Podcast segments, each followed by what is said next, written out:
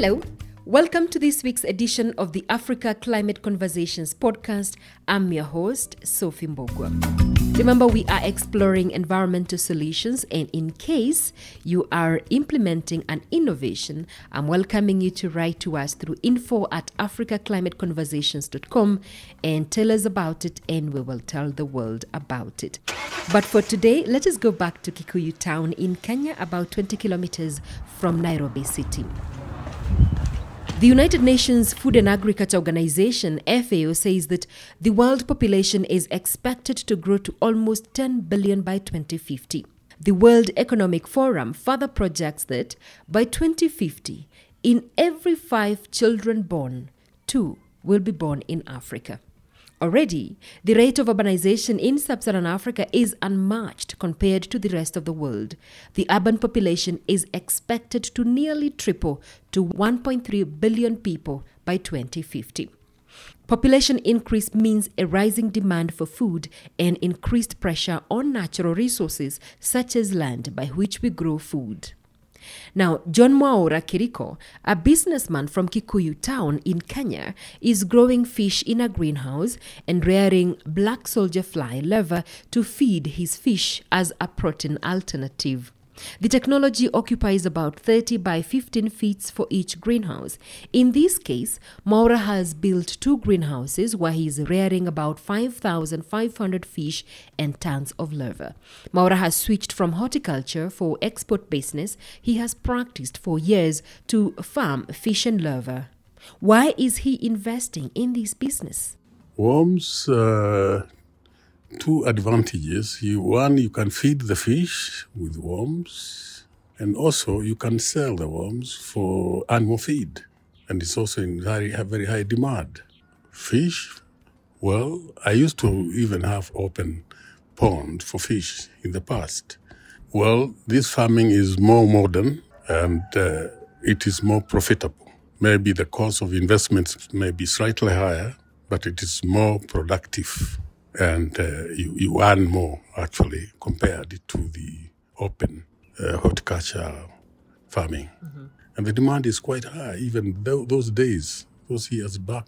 And now it's even much higher for people to satisfy the demand for white meat. The safety also is a, another point because anything can happen in open pod. People can go go and fall down like children, or animals can fall down there.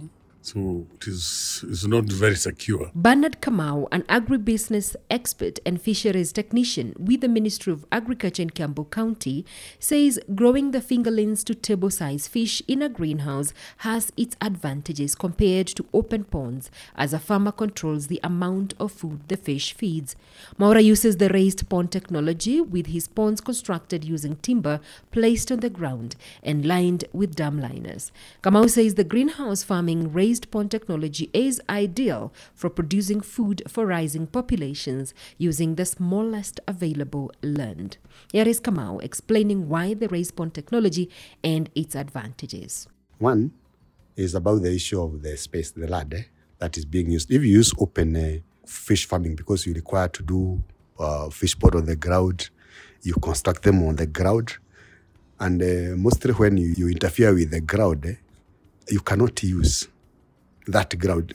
Should you decide to negate from fish farming and to something else, to another enterprise, it will require you to use more resources again to reclaim the land back. So in uh, uh, this uh, technology, we are using the upward technology, the raised pod technology, whereby you are not uh, interfering with the ground. Uh, we normally do one meter, 1.2 meter on the ground. So we are achieving that upward. So we just use timber or any other available material, not necessarily timber. You can use the, even the offcut, and then we fix the dam liner or the water harvesting paper in uh, language. So when you put it under the greenhouse, you are trying to micromanage the environment to increase the temperatures. If you go to uh, capture fisheries, if you go to Lake Naivasha, you go to Victoria, you go to Indian Ocean, you realize the temperatures there are, are very high. And uh, these temperatures are the ones that we're trying to bring in when we, we put the greenhouse on the fish pod. And this will enhance faster faster growth. And again, under the greenhouse, we are not just leaving fish to grow their own. We bring in the issue of feeding uh, to substitute, even though we have the, the natural feeds uh, in that water. We have to give them with uh, feeds, commercial feeds, to increase the growth rate because the farmer is in business, not just uh, growing fish. We want them to get the table size of about uh, 500 gram if it is uh, 300 gram to 500 gram if it is the tilapia within a period of about uh, six months instead of uh, years when you do them in open. And again, for the catfish, within a period of six to seven months, you can achieve a weight of between 1.5 to 2 kgs, depending again on your management. Kamau says with about 100,000 shillings, a farmer can start this farming business. But what does this fish technology require? Here is Joseph Mwangi, Mwaura's manager. The advantage They advantage grow faster, and a farmer can control the fish growth by feeding them depending on the weight one requires within the fish maturity period. Also, one can monitor the amount of food they are feeding on for the period. The pond is 12 by 3 feet. Timber and the dam liner take up the highest cost. While constructing the dam, consulting a professional is critical to ensure the dam does not burst due to poor construction. Currently, we have five fish ponds. Two ponds have tilapia, while the rest have catfish. We feed them with fish pellets. I started with three ponds with a total of 3,000 fish. Within five months, they have consumed 25 kilograms of fish pellets.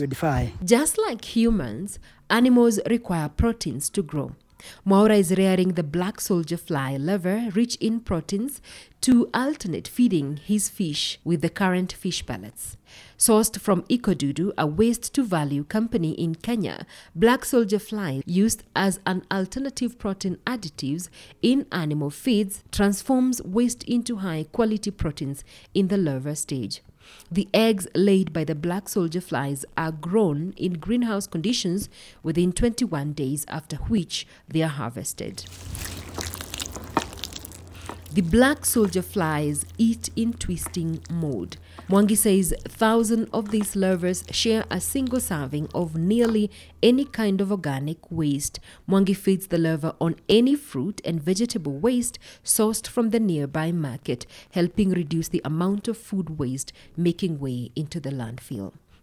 Here is Kamau again on why feed the fish on black soldier fly. The BSF, the flies, are rich in uh, nutrients, very rich uh, nitrogen. And uh, in most cases, the commercial feeds are deficient in such nutrients like nitrogen. So it's a sure bet when you use the, the black soldier flies to feed the, the, the catfish other than the, other than the, the, the commercial pellets. However, the BSF are not substituting the commercial feeds wholly. It is something that we are we are substituting. We are feeding them partially and such. So we are feeding them on both to mm. ensure that whatever could be missing, that for the proteins that could be missing in the commercial feeds, is given by the the BSF. The larvae are fed thrice during the 21 days, separating them into different containers to allow them space to grow. One requires wood pallets, crates, larva seeds, waste materials, and an antidote to prevent safari ants invasion. Mwangi plans to feed his fish to enable them reach the required weight faster, but he adds that the larvae are in high demand in Kenya by animal feed growers. But are they too expensive to grow? Here is Mwangi on the costs. kĩgunyũ gĩkĩ ndakuĩte kilo ikũmi Out of the 10 kilograms we bought as seeds, I have harvested 44 kilograms. I sold 32 kilograms and set aside 12 kilograms for the farm. I have divided the remaining and been feeding them. We are still harvesting another batch. I expect to harvest above 30 kilograms for this batch. The seeds sell at 5,000 shillings a kilogram. For the one kilogram, if a farmer manages to feed and grow the worms the right way, one can harvest 1,000 kilograms within 21 days. Currently, there is a shortage of animal feeds proteins. Often, the animal feeds producer relies on the Lake Victoria sardine or omena. which is processed and provided to the animals as proteins. Since humans consume omena, there is a low supply due to competition.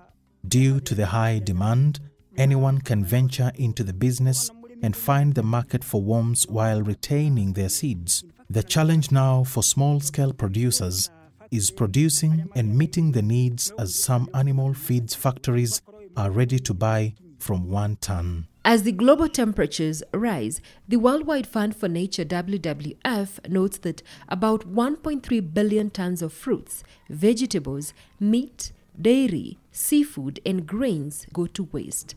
That is about one third of all the food produced in the world. The United Nations Framework Convention on Climate Change says that this food waste produce gases like methane when left to rot in landfills. The 2019 Intergovernmental Panel on Climate Change report on climate change and land estimates that food waste cost between 8 and 10 percent of emissions between 2010 and 2016. With climate change expected to intensify water insecurity in Africa, Kamau says the wastewater generated from the fish ponds and changed after every two weeks is rich in minerals. The water is used to water a vegetable farm next to the greenhouse. That water is very rich. It has got a lot of nutrients, and therefore we normally do integrated farming. If you have got that kind of uh, a system, even whether you are doing it outside, even without the greenhouse, we normally advise farmers do integrated farming, whereby allow the the, uh, the fish pot or the greenhouse, wherever the fish is being grown, eh, you plant vegetables. If you planted the vegetables, you are supposed to water them from whichever the source. So we advise the farmers instead of directly feeding the, the crops or the vegetables with the fresh water, they drew water from the fish pot, all right, water the vegetables, and the water they were supposed to use in the vegetables, that fresh water is put in the uh, fish pot, such that there is a, a, a continuous process. You draw from the fish pot to the vegetables, or whichever the crops or the fruit vegetable fruit trees, and then fresh water to the to the fish pot, so that the, the, the plants can benefit uh, from the nutrients. And by doing so, you can achieve what we call the, the, organic farming, because you are not using direct uh, commercial or fertilizers. Although infection rates have not been as high as in other regions, the economic consequences of the coronavirus pandemic in sub Saharan Africa have been severe due to declining employment opportunities, livelihoods, and food security. Coupled with projected population growth, the demand for food, reducing land spaces for farming, would rearing larva and fish production be a venture the rising youth population can invest in? Kamau advises those who wish to start the business. Uh, well, it's a, it's a good farming and uh, it's a way to go. One, in Kenya, the amount of fish that is required to be consumed is not there, either from the capture fishery or the aquaculture part. That's why people are, you hear people are importing fish from China or elsewhere. So it's a good venture. But uh, as they go to venture in that enterprise, they consult the expert so that they go the right way. It's a good venture, but most of the farmers have also lost lost money in, in purporting to do the the farming because there are so many technologies that are there, especially what we call the the RAS system, the circulatory uh, system, which is a bit expensive for the farmers initially. So we have crooked people who are coming with us technologies. They mislead the farmers. They start the project.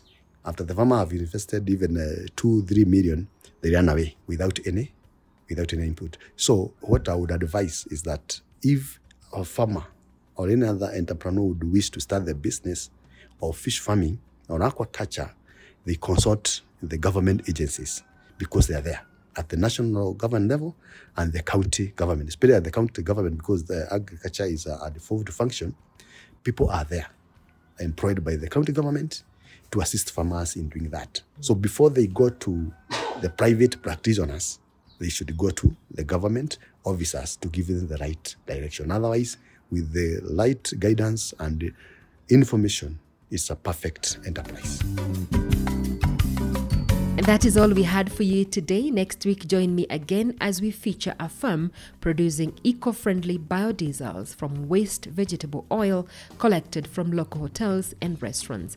But before then, kindly visit our website www.africaclimateconversations.com to listen to more episodes. While there, Please do not forget to subscribe or listen to us via Spotify, Google, Apple, or any other channel you access your podcast from. Thank you so much for listening. Enjoy your week ahead. Until next week on Tuesday, Kwaheri. My name is Sophie Mbogwa.